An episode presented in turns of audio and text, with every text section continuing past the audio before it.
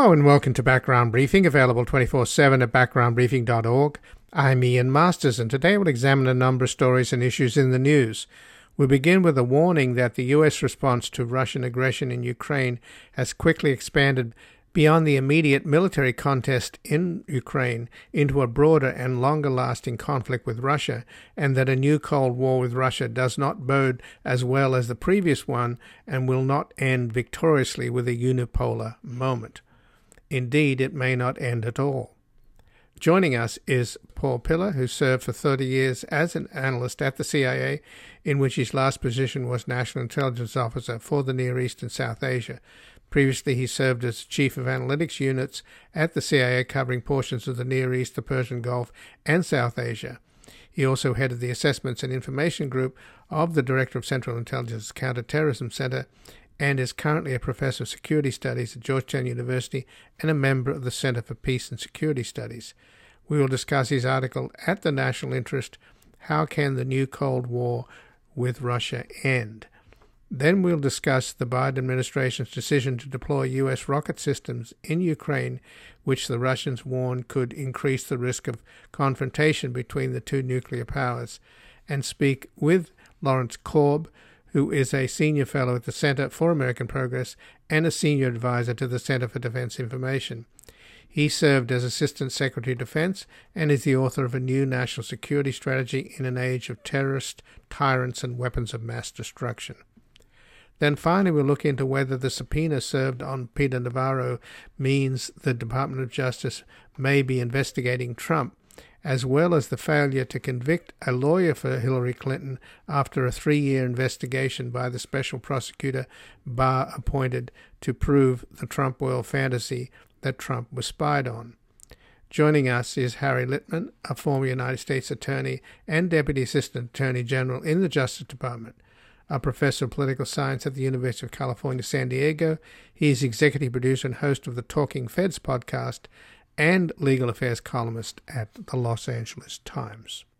And before we go to our first guest, this program is completely independent without corporate sponsors and advertising, relying entirely on your support. So we ask you to take a moment and visit backgroundbriefing.org/donate or go to our nonprofit media foundation at publictruthmedia.org where you can keep us online and on the air on a growing number of stations for as little as $5 a month help sustain us into the future so that we can continue to provide breaking news analysis from the most knowledgeable guests at home and abroad. And we've made it easier for you to donate simply by credit card at backgroundbriefing.org slash donate, where your tax-deductible contributions make this program possible. And joining us now is Paul Pillar, who served for 30 years as an analyst at the CIA, in which his last position was National Intelligence Officer for the Near East and South Asia. Previously, he served as chief of the analytics units at the CIA, covering portions of the Near East, the Persian Gulf, and South Asia. He also headed the Assessments and Information Group of the Director of Central Intelligence Counterterrorism Center and was deputy chief and is currently a professor of security studies at Georgetown University and a member of the Center for Peace and Security Studies. And he has an article at the National Interest How Can the New Cold War with Russia End? Welcome to Background Briefing, Paul Pillar. Thank you, Ian. It's good to be with you. Well, thanks for joining us, Paul. And your article is essentially a warning that uh, the response the U.S. has led to Russia's aggression in Ukraine has kind of morphed into a, a broader and longer lasting conflict with Russia. So, how far along the path are we, and how much do you think this drift towards what could be an endless war with Russia? Well, I think we're fairly far along a path that was set by the anger and outrage, quite justified, of course, uh, over what Putin's forces have been doing in Ukraine, complete with atrocities to add on to the initial offense of launching an offensive war. Uh, I was somewhat reassured uh, by some of the things in the uh, op ed uh, over the president's signature this week in the New York Times, in which, among other things, he explicitly uh, disavowed any objective of regime change.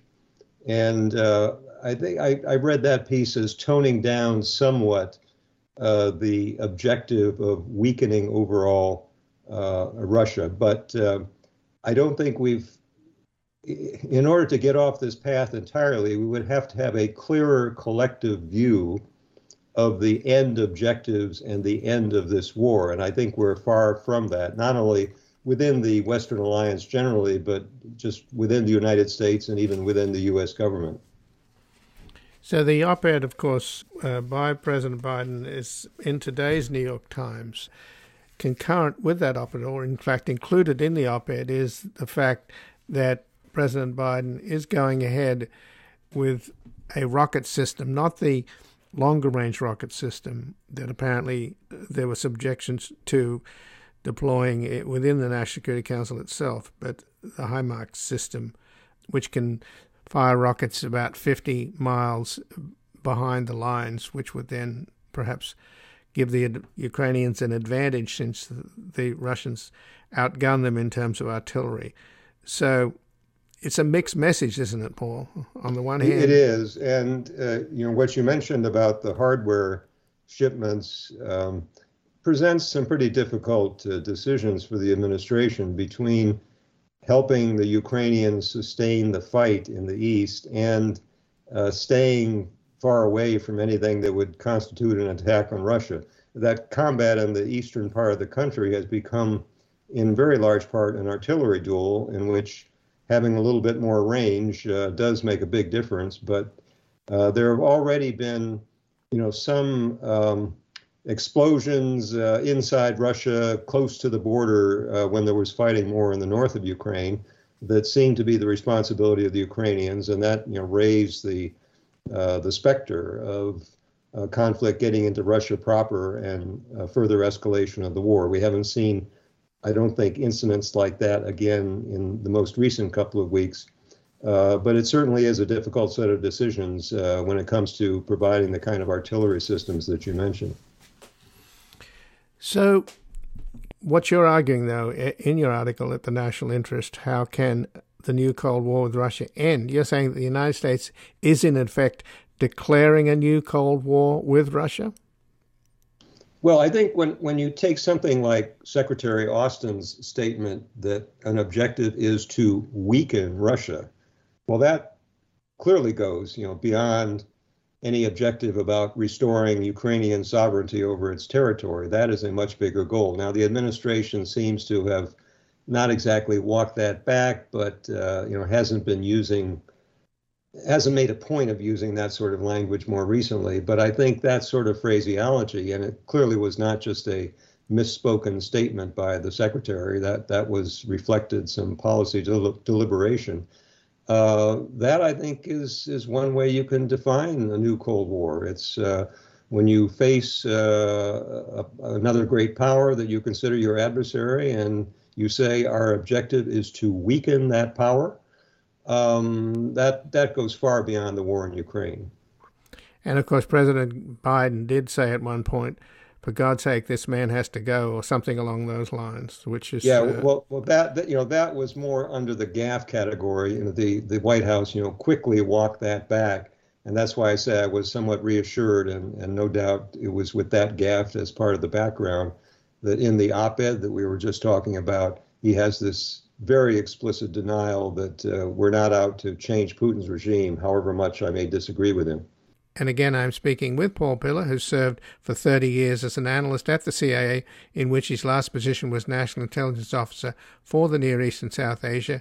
Previously served as Chief of Analytics Units at the CIA, covering portions of the Near East, the Persian Gulf, and South Asia. And he also headed the Assessments and Information Group of the Director of Central Intelligence Counterterrorism Center. And is currently a professor of security studies at Georgetown University and a member of the Center for Peace and Security Studies, and he has an article at the National Interest How Can the New Cold War with Russia End?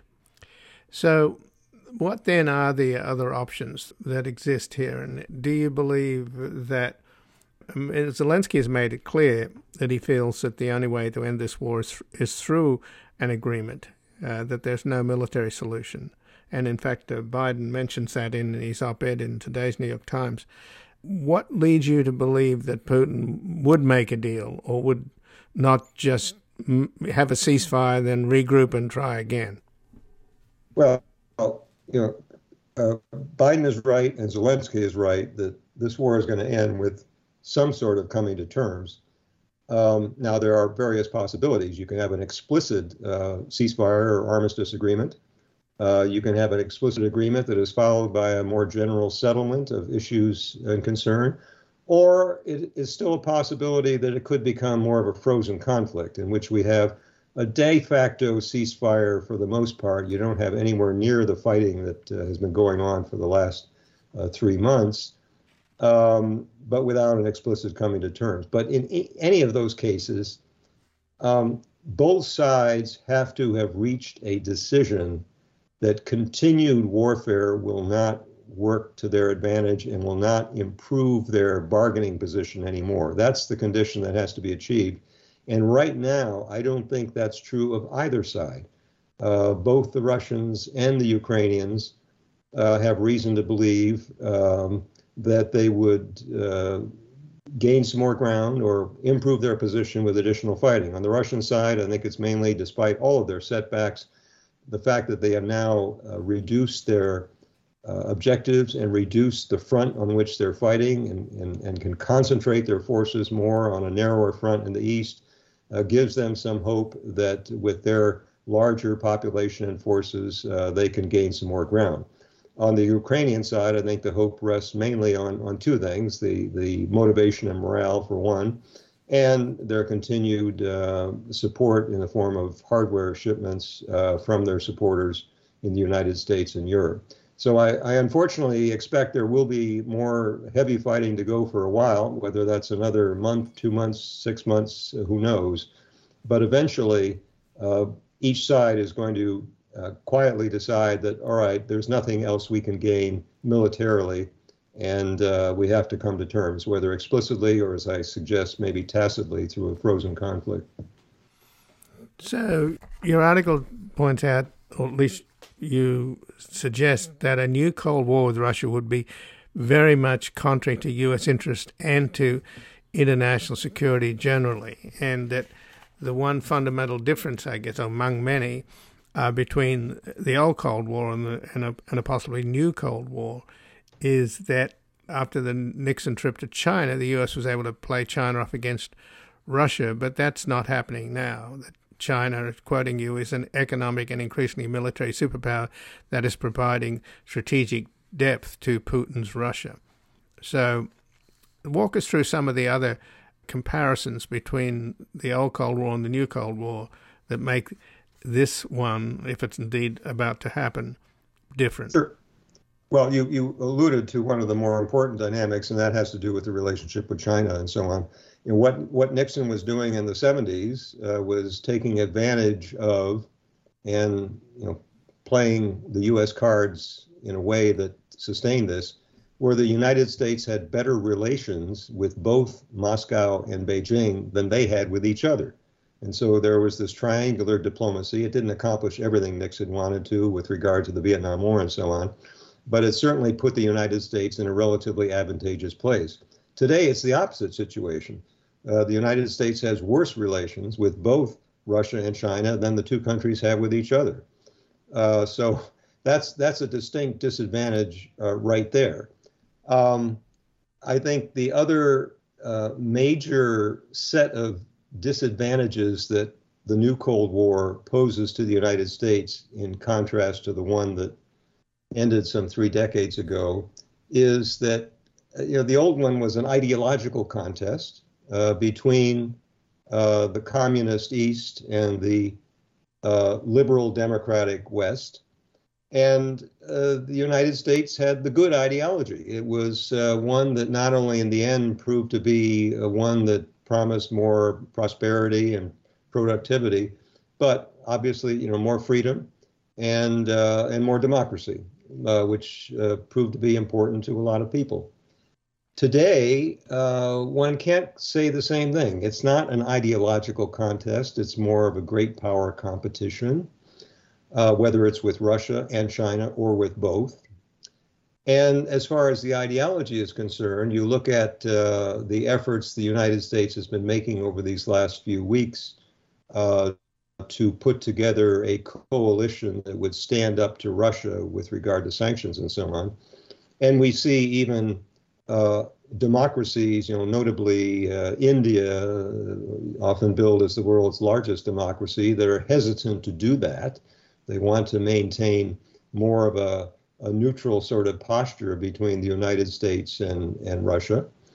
Uh, and not least important, um, the fact that the United States, given all the difficulties that our own democracy has come under, uh, is not the role model that it once might have been uh, during the earlier Cold War.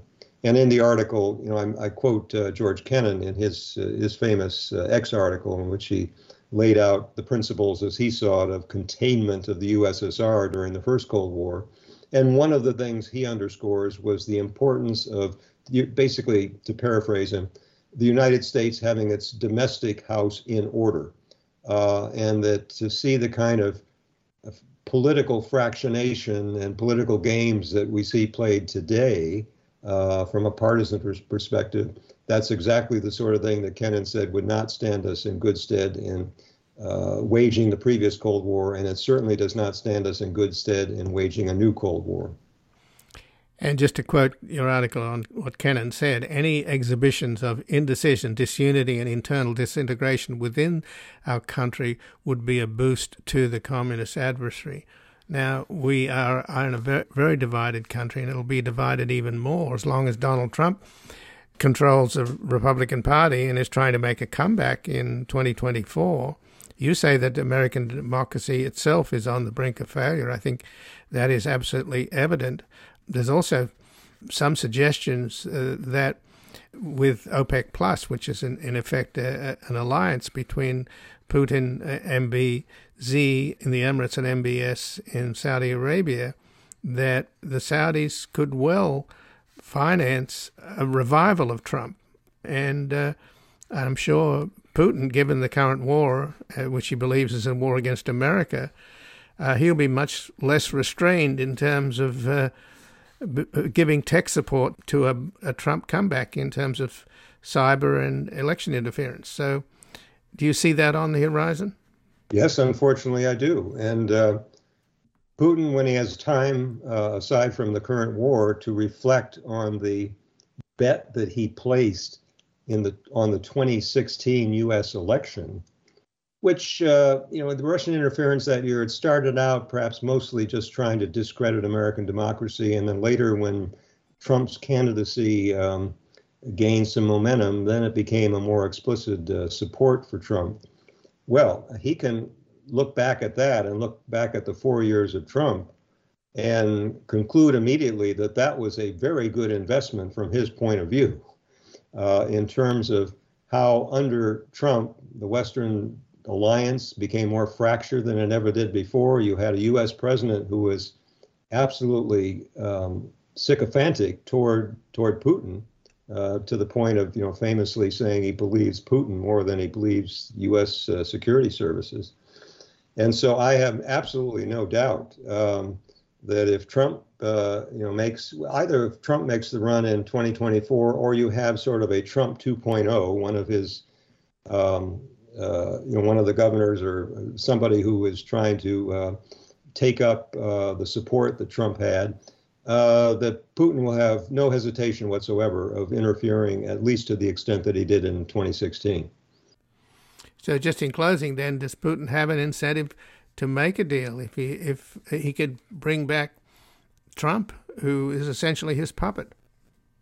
Well, I think that the calculation would be uh, what the timescales are. Um, you know, in the war that's going on in, in Ukraine, um, the you know Russian forces have experienced very rapid attrition and uh, capabilities have gone down. And I think he probably he and his commanders have concluded um, if they're going to uh, you know make some more progress in Ukraine and strengthen their bargaining position in the way I was talking about before, they they probably want to do it soon. So something on the order of uh, you know the U.S. election cycle looking to 2024 is probably you know outside the time frame that uh, is relevant to most of their decisions on Ukraine.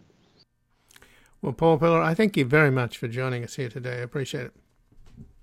It's a pleasure, Ian. And I've been speaking with Paul Pillar, who served for 30 years as an analyst at the CIA, in which his last position was National Intelligence Officer for the Near East and South Asia. Previously, he served as, a, as chief of the analytics units at the CIA, covering portions of the Near East, the Persian Gulf, and, the, and South Asia. He also headed the Assessments and Information Group of the Director of Central Intelligence's Counterterrorism Center and is currently a professor of security studies at Georgetown University and a member of the Center for Peace and Security Studies. And he has an article at the National Interest How Can the New Cold War with Russia End? We're going to take a brief station break and back discussing the Biden administration's decision to deploy U.S. rocket systems in Ukraine, which the Russians warn could increase the risk of confrontation between the two nuclear powers.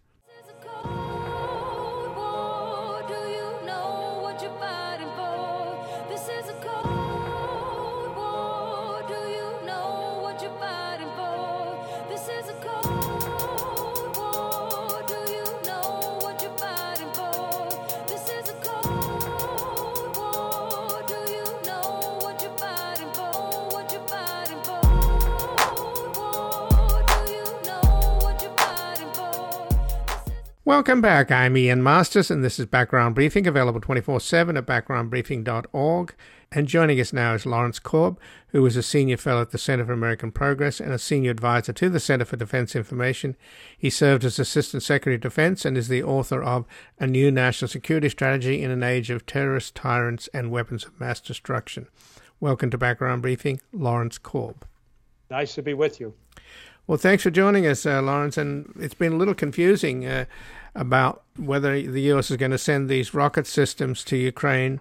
As of yesterday, the White House was indicating that they weren't going to send them. And then today, the president has an op ed in the New York Times, What America Will and Will Not Do in Ukraine, where he says that that I've decided that we will provide the Ukrainians with more advanced rocket systems and munitions that will enable them to more precisely strike key targets on the battlefield in Ukraine. So they've obviously decided not to send the multiple launch rocket system, but instead they're sending the high mobility artillery rocket system known as HIMARS. So I guess that's what the battle within the White House has been over. Apparently, Jake Sullivan, the National Security Advisor, has been on the side of caution, whereas Secretary of State Blinken had been on the side of helping the Ukrainians more. So, is that your understanding?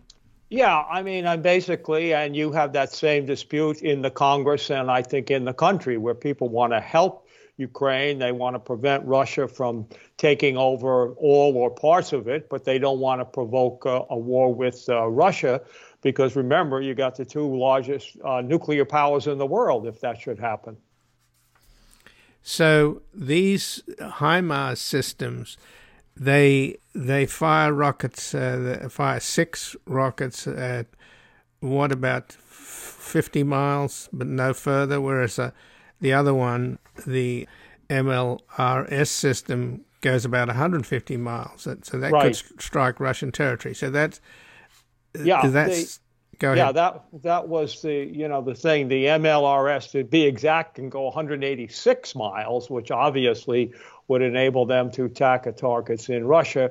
Whereas the one they're sending is limited to 50 miles, which will enable them to target the Russian forces in Ukraine who are shelling all of the uh, cities in the east of Ukraine to try and get a land bridge to Crimea. So what is then the timeline on this? How quickly, if this battle is underway, and my understanding is that for every one artillery round the Ukrainians fire, the Russians fire 10. So they're just pounding the east. How quickly can they get these HIMARS mobile systems into Ukraine to attack the rear of the Russians so that they can level the playing field? Well, you can get the initial things in there in a matter of a matter of days. To get everything in that you want probably will take about a week. You got to get them into uh, Poland, but don't forget we already have a lot of these systems in Europe because of our involvement in uh, in, in NATO. So, what about though getting them within the country? Wouldn't the Russians be free to target the transport across Ukraine to the front? Well, they, they've been they've been able to do that ever since this war started. But in terms of how we're doing it, it's been pretty successful to keep the Russians from uh, attacking all the equipment. Don't forget, I mean, we've sent tons and tons of equipment already in the last four months. So th- these systems would not require U.S. personnel. I mean, how do you hand over a brand new weapon system uh, without training the Ukrainians? Well, again, they've shown themselves very quick of doing, and I'm sure we'll send, uh, you know, written instructions. And don't forget, we have many Americans there who volunteered to serve, many of whom have had military experience. I mean, we haven't publicized it that much, but there are many of them already there. So this then wouldn't require U.S. trainers? No, I mean, you're basically talking about something that just can go uh, further. I mean, you've had weapon systems in there like the Javelin anti tank missiles and everything like that that you've been using. So it's really just a question of uh, upping what you've already had. And again, I'm speaking with Lawrence Korb, who's is a senior fellow at the Center for American Progress and a senior advisor to the Center for Defense Information. He served as Assistant Secretary of Defense and is the author of a new national security strategy in the age of terrorist tyrants, and weapons of mass destruction. So, just to touch on what President Biden uh, wrote in the op ed in the New York Times today, what America will and will not do in Ukraine. He starts out by saying America's goal is straightforward. We want to see a democratic, independent, sovereign, and prosperous Ukraine with the means to deter and defend itself against further aggression. As President Vladimir Zelensky of Ukraine has said, ultimately this war, quote, will only definitively end through diplomacy. So, and of course, President Biden went on to say that the United States does not want to get involved with uh, any kind of military activity with Russia, and they want to avoid nuclear wars, even though, of course, he points out that the Russians have been somewhat irresponsible with their nuclear saber rattling. So that's obviously the goal to what? Well, you tell me, what do you think is the goal here, Lawrence? The, the goal is to prevent the Russians from taking over large portions of Ukraine that they don't already control technically speaking or legally speaking, their annexation of Crimea eight years ago, that was illegal. But I don't think we're going to keep this war going till you can get Crimea back. There are certain areas in the Donbass that the majority of the people basically have been part of Russia de facto. They, you know, resisted. I mean, that's what you're looking for a face-saving way out, where Putin can claim, "Well, I you know, I, I protected the Russian leaning people here in the Donbass region. That's what you're looking for. And I think if you're looking for a, a way out, you ought to take a look, or we should take a look at what Henry Kissinger said last, uh, you know, last week in Davos at the at the conference there, that you're going to have to come up with a negotiated solution that allows Russia to claim some sort of psychological victory, even if it's not that you know very meaningful in terms of uh, what they what they get. So, do you think that Putin would settle for that a face-saving measure? Uh, well, I, I, I think he probably doesn't want to, but he would have to because don't forget, you've had about 20,000, you know, uh, Russians already killed. And, you know, you in their offensive, as they call it in the East here, where they're, you know, sending uh, these troops into these cities, you know, behind these armor attacks. They're losing lots of people. There was one unit that started out with 600 people. By the time they got into the city, had like 20 left. So that's another price. These sanctions are beginning to have an impact on his, his economy. Okay not as quick as we had hoped, but over time it's going to get worse. So he's going to have to make a decision. Does he want to continue to that? Because I think by sending these uh, very sophisticated artillery or rockets, we have indicated that you know we're not going to uh, you know we're not going to back down here with Ukraine. And if you want to conquer them, you're going to have to keep paying a steeper and steeper price to take over just a small part of the country. Well, meanwhile, of course, the Ukrainians are losing uh, 100 men a day. That's what I understand. Oh, yeah, no doubt about it. But again, this is something that they're willing to do because it's for their for their country. Whereas the Russians, basically, this is not some noble mission. You know, you've seen uh, a lot of them defect. You've seen, uh, you know, very bad morale. Seven generals have already been uh, killed. Uh, you know, I mean, this is a much different thing for the Ukrainians. It, it's a all-out war. For the Russians, it's a limited uh, conflict, sort of like when we were in Vietnam, even though we left and we didn't accomplish our objective, this wasn't like losing Hawaii or Alaska. Well, apparently, Ukraine is actually doing well in in uh. They may actually be able to do a counterattack and perhaps even drive the Russians out of that city because uh, Russia's invested so much of its military in Donbass. So this may end up being uh, not a a, a, mixed bag for the Russians. They may make gains in the Donbass, but lose an important uh, stronghold in the south. Well, that, that's right. And there's a big difference between conquering a city by blowing it up and then running it because the people don't want you. You know, I was in Moscow in December of last year at a conference. They had two U.S. representatives, about 20 countries were there.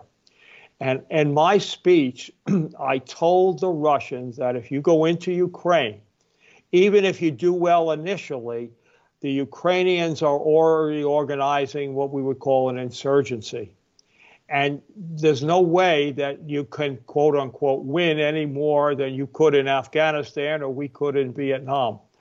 I had hoped as a result of this that not just me, but others, that they wouldn't uh, do it. Unfortunately, they ignored that advice from me, and uh, I think many many other other people, and went in. But this was foreseen that this would not be like it was in 2014, because we had been training the Ukrainian military for the last seven years. I mean, they're pretty capable. They don't know the same size as the Russians, but they're very, very skilled in in, in, in war fighting. Well, but these systems that we're just sending in, the HIMARS, the Biden administration has has been wavering for weeks over this. Apparently, this this debate between Blinken and Jake Sullivan has been going on for weeks. So we've sent a lot of stuff, but we haven't necessarily done it as soon as we could have or should have, at least according to what the Ukrainians want.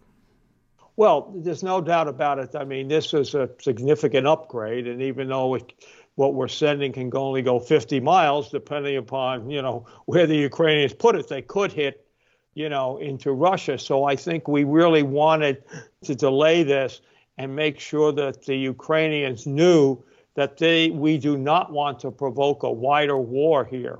I mean, the Ukrainians might think that why shouldn't we attack Russia? They've attacked us, but we're saying you know, you go down that path, you're not going to get any more help from the U.S. and our NATO allies. So that you f- think is sufficient, along with the limited range of. That's this. right, and, and and I do think that's why they delayed because this was not just like sending an anti-tank missile, which obviously you couldn't hurt Moscow with. Right. But Moscow, of course, is saying that uh, the U.S. is uh, adding fuel to the fire. At least that's what Peskov has said. Well, no doubt about it. And Lavrov had warned us about sending sending these uh, the, these in. But the fact of the matter is, uh, I think that they were surprised that we did because, as we've spoken about, there is a certain risk. I have confidence that the Ukrainians know what the downside would be that they would not do it. They would not attack, uh, you know, Moscow, and they're not getting the ones that can go 186 miles either.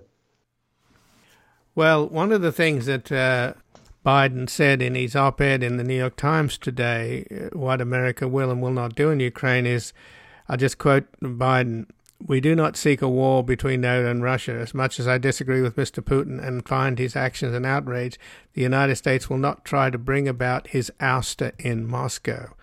That's a pretty amazing thing, isn't it, for an American president to say we're not, we're not going to get rid of a Russian president? Well, it's I think it's very important because remember, at one point, Biden and his Secretary of Defense, General Austin, had seemed to indicate that that was one of our goals. And you may remember that, you know, people have had to back that off. So I think what he's saying is, you know, he called Putin a war criminal and all of these things, that that's not our goal to get rid of him. And I think he wanted to make that clear. So Putin doesn't say, I've got to keep fighting because if I don't, I'm gone. Right. But the problem with Putin is that he may be delusional. As far as we know, the only person he listens to is Nikolai Patrushev, who's a complete nutcase, and uh, Shoigu, his defense minister, who's been somewhat hidden lately because obviously somebody's got to take the blame for all this.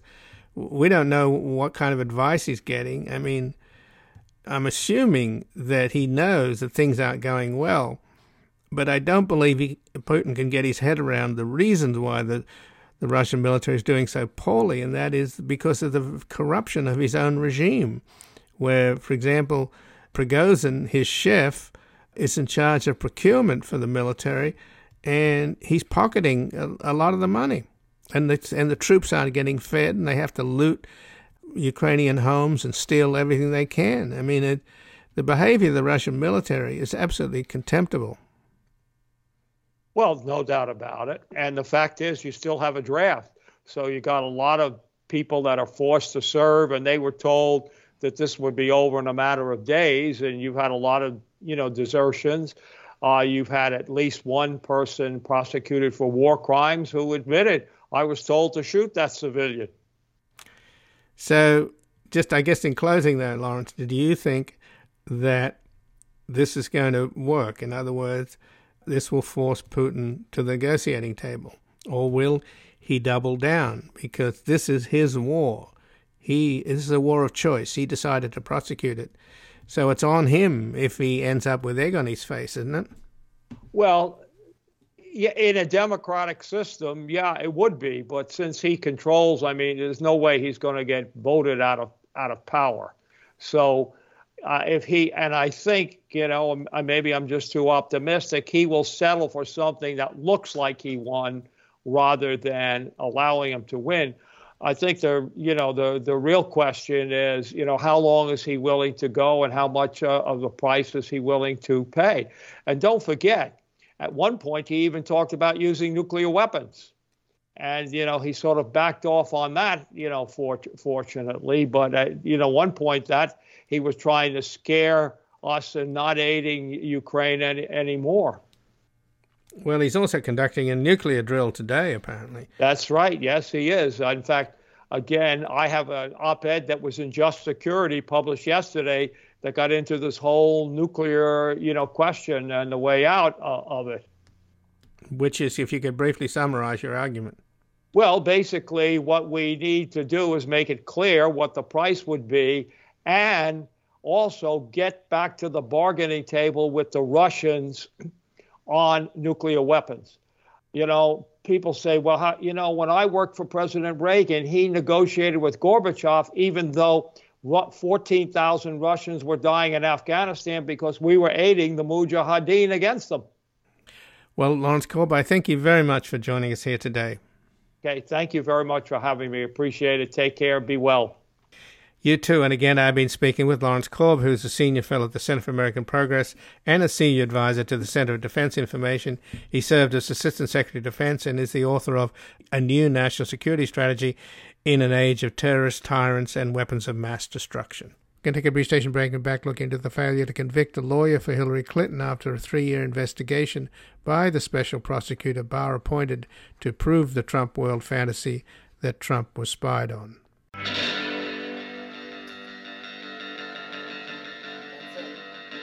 Tonight, two great ships will pull back to their ports, depleted of everything that shoots flames and reports. And in the morning, the shells will wash up on the shore, and the mighty of earth will have no other recourse but to shiver and shake. Welcome back. I'm Ian Masters, and this is Background Briefing, available 24 7 at backgroundbriefing.org. And joining us now is Harry Litman, a former United States Attorney and Deputy Assistant Attorney General in the Justice Department, now a Professor of Political Science at the University of California, San Diego. He is Executive Producer and host of the Talking Feds podcast and a legal affairs columnist at the Los Angeles Times. Welcome to Background Briefing, Harry Litman. Thanks, Ian. Always good to be here. Well, thanks for joining us, Harry. And what do you make of the story in The Guardian that Peter Navarro had been subpoenaed? Uh, he was served on the 26th of May, quite recently, and that the DOJ may be investigating Trump. The article says that Peter Navarro, top White House advisor to Donald Trump, is being commanded by a federal grand jury subpoena to turn over to the Justice Department his communications with the former president, the former president's attorneys, and the former president's representatives. Is that really happening? Well, the subpoena is really happening, and there is that catnip there that they're asking for Trump. And I'll add the extra detail, which is that it's unusual to subpoena a target of an investigation. So you think, hmm, is he a witness to, an investigation of Trump? I think not here. And uh, the key is that the subpoena was issued by the DC U.S. Attorney rather than the Criminal Vision Division of the DOJ. And the DC U.S. Attorney and the Assistant U.S. Attorney who's on the subpoena are handling the contempt uh, referrals from Congress. Uh, and Navarro is the object of a contempt referral. He's refusing to talk, even though he wrote a book about the so-called Green Bay Sweep, etc. So why are they subpoenaing Trump's uh, information, and why are they doing it for a target? I think it's not to get his testimony, which would be really unusual to do for a target, but just documents.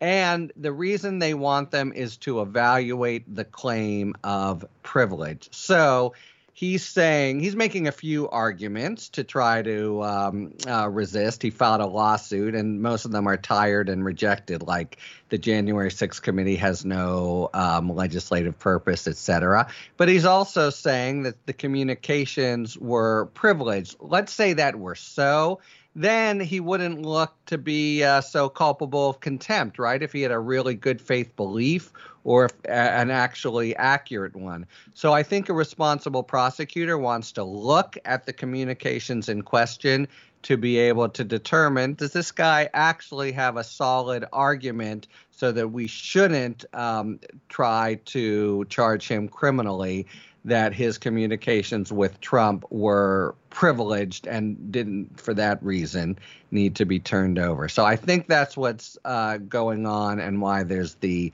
um, titillating uh, mention of Trump himself in the subpoena. But Matthew Graves, the U.S. Attorney for the District of Columbia, his grand jury, which was in panel last year, they're pretty busy, aren't they? They've got Trump strategist Stephen Bannon, They've got the organizers of the pro Trump rallies, and they've also got Trump lawyers who's looking into a scheme to falsify the slate of electors, and now they've got Navarro. A whole slate of them. Who knows? They maybe also have Meadows, and I think if the committee is smart, they will short shortly have five Republican members of Congress who are thumbing their nose at the at a subpoena from the committee. Yep, they're they're busy now. Um, many of these, as with Bannon, are open and shut.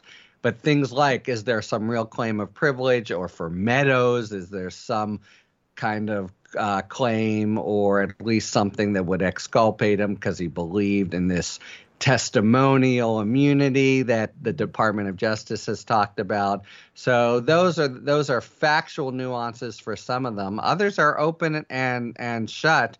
And for as far as I can tell, that includes the uh, members of Congress. It's aggressive of the committee to be going after them, but not. But legally speaking, to issue it, uh, they you know they just have to comply. They're not complying. They should be referred and they should be indicted. Well, it's not just members of Congress. It's the the leader of the Republican. Uh, That's right. The minority leader, Kevin McCarthy. So so let's turn to the other story, which is the acquittal of the Clinton campaign lawyer, yeah. uh, Michael Sussmann. I've always found it extraordinary that there's so much focus on this idea that the Steele dossier was a, was misinformation, and what was really happening was that the Russians weren't trying to hurt Hillary Clinton and, and help Donald Trump, but rather the opposite, that the Russians were actually trying to hurt Donald Trump, which, uh, of course, doesn't make any sense. The idea that you've got this character, Durham, in the Justice Department, who's been there for on three, three plus three, years, three years, hasn't really come up with anything substantive. This was his first attempt to take somebody to court, and it fizzled. It just feels to me like it's the same wishful thinking, alternative reality, uh, alternative facts world that you have with the Stop the Steal notion that has metastasized into what 70 to 80 percent of Republicans now believe that Trump is the legitimate president and President Biden is illegitimate. So is this this seems to be an extension of that belief system. It's magical thinking, but yeah, it's metastasized. It, look, there is some kind of abiding fantasy going on. So just to to recapitulate it, um, you know, there was a sense I, I think first um, testified to out of nowhere by Bill Barr in Congress that there was spying on the Trump um, campaign by, as the story would have it, quote unquote, the Obama FBI really, really strange because even you know the uh, apart from the the uh, initial investigation which opened uh, after very harrowing uh, events of trying to uh, you know obstruct uh, an investigation and um, and and having you know given up classified information in the Oval Office to when when Russian uh, agents or, or um, representatives were there. Something you have to look into. So where so but in any event the idea is that somehow before then it was all ginned up by the the clinton campaign or the obama fbi but there really never has been a there there. So even these charges in the first instance had they been valid would have been picayune and immaterial. What they were saying, there was nothing about some broad conspiracy. It was a it was a guy uh, who came and to give information about a possible connection between the Trump campaign and a Russian bank. It didn't pan out. It's true, but he said he gave it not as a uh, because he used to work there and he wanted to give them a heads up they said that uh, Durham, who was put in place by Barr to get to the bottom of any of this spying, said that he really did it be on behalf of the Clinton campaign. You know, even if that were true, uh, it wouldn't have meant very much. Everybody knew that he was a Clinton campaign lawyer. And I think the jury reacted not just to the thinness of the proof, but just to the picayune nature of the charges, a false statement that, that had nothing to do with nothing. But as you say, this is all that John Durham has really to show for himself for a broad ranging uh, mandate to find, you know, to investigate the investigators and find some kind of broad conspiracy against the, uh, within government against the Trump campaign. It does seem the stuff of fantasy, and I don't know if he has any arrows left in his his quiver. This already was, I thought, a really unrighteous and trivial um, charge, even if accurate. And now, of course, the jury has rejected it. So it's a pretty sharp repudiation, I would say, not just of the prosecution itself, but the whole mandate and mission of John Durham. But I suppose you could argue, though, Harry Litman, that Trump and uh, his supporters have muddied the water sufficiently. I don't understand why there's not enough pushback, and maybe it's because we're in post truth America that facts don't matter. But the obsession with the Steele dossier, which really the questions about that are that the people that put that together or that were behind it, Fusion GPS, they are definitely a little suspicious because at the same time they were doing the Steele dossier for the Clinton campaign, they were also working for the Russians to kill the Magnitsky Act and to have Bill Browder uh, basically sent to Moscow to be executed. So that's very suspicious. But the bottom line is that when Comey briefed then President elect Trump on the Steele dossier, Obama had already briefed the leaders of the Senate, both Democrats and, and Republicans, uh, Ryan and, and McConnell and Pelosi and Schumer, or Reid, I think, I'm not sure. But in any case, the evidence that Obama was presenting to get the Congress to make an announcement that Russia was interfering in the campaign in 2016 was not based on the Steele dossier. It was based upon the fact that they had actual intelligence from the Kremlin. They had a, they had somebody inside Putin's Kremlin who was putting stuff on his desk who was reporting what they were up to. So they had really solid intelligence. Look, intelligence that to this day is not doubted. No one doubts that Russia tried to interfere with the election and tried to do it to help um, Trump out. And the Steele dossier, first, it has next to nothing to do with the overall charges, uh, but but uh, that that were brought here. And don't forget, Steele himself is a former MI6 officer. That's Britain's, you know, uh, equivalent of intelligence services. He's provided valuable information in the past, and some of the more flamboyant stuff has been discredited. We don't know about everything, but the main point is you risk these allegations being in the air. You've got to brief the president uh, elect, and then when the whole debacle with Michael Flynn ensues over Russia and and the firing of Comey to obstruct that and the uh, encounter with Russian operatives, you have to. The FBI would have been derelict if they didn't at least give some thought. Is something amiss here?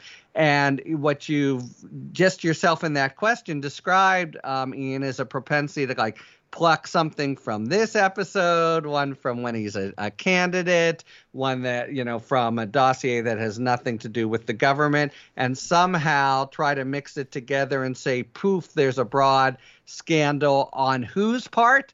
The Democrats or even, you know, the Obama uh, White House. That was the dog that would never hunt. And the things that they did look into, they had to look into. And the bottom line, as you say, of Russian interference isn't really questioned. So this is, you know, the the broader charges dearly held by many in the Trump faithful to this date were really kind of ginned up out of uh, nothing and the the Sussmann um, prosecution that that Durham brought serves pretty strongly to repudiate the whole mission. Again as i say among reasonable people. The faithful won't i'm sure will will you know ascribe it to prejudiced uh, dc juries or or whatever. But you know the jury system has worked here as the as the judiciary largely has in the trump era and our mechanism for uh, ferreting out truth from fiction has um, found that you know Durham's Durham's mission is a wild goose chase. And of course, the Senate Select Intelligence Committee did a bipartisan report right.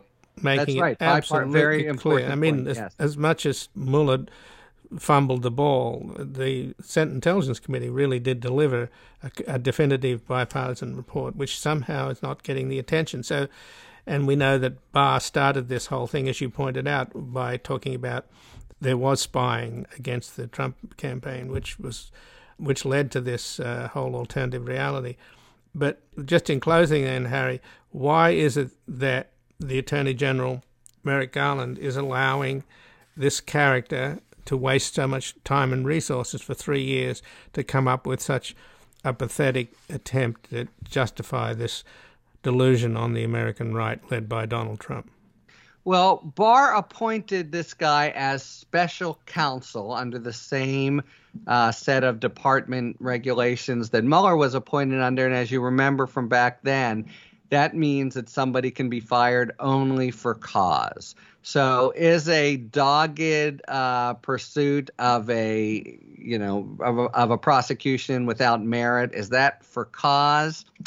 I don't think so. That's what prosecutors uh, do, and it's not shown that he himself, uh, you know, has been um, acting. He, he he's just been digging a dry hole. That's not the same as sort of normal for cause, but moreover, there's a political near imperative here. It would be really leading with with his chin for Merrick Garland to now fire the guy who his predecessor um, appointed, and it will look as if the fix was in and it was political. He had virtually no practical choice other than to let him stumble on, and probably still no practical choice even now. He'll stumble on. I don't know if he's anything to stumble on to, but the, the fact of the matter is, both under the regs that require cause and under the politics that would uh, create a huge stink if uh, he were sacked. Uh, they have to, uh, you know, keep this boil on their neck, as it were, not lance it, and let Durham, you know, do do as he as he will. Remember, one other big thing about Durham is his very respected deputy, career deputy, quit. Uh, because uh, it, she didn't say anything. She's a very honorable person, but to all accounts, she thought that things were really being, you know, pushed and politicized, and they were um, right. pursuing there, there. without. Uh, so, yeah. just in closing, then, Merrick Garland, uh, you can't blame him for this because his hands are tied. But he did give the commencement... and it worked out, by the way, right? I mean, it's yeah. worked out, except for poor Michael Sussmann, who spent a, a, bundle and and had some very you know hard uh, hard nights. Sure, but just just in closing, that Merrick Garland did speak at the Harvard commencement uh, ceremony yeah. on Sunday and uh, there's been some critical writing about it in the opinion column of the Washington Post, for example, that he talked about how terrible January the 6th was, and he also talked about how terrible the voter suppression underway, making it difficult for Americans to vote in the in this November election, not to mention 2024. But he never said who was behind January the 6th, who's responsible for it, who initiated it, who planned it, who, what the purpose of it was, which was to overturn an election. It was a, it was a, essentially a, a fascist coup that came dangerously close to succeeding. And the same with uh, voter suppression. He never mentioned that it's that it's entirely the Republicans that are doing it. So I my my response to that, by the way, is come on, get a grip.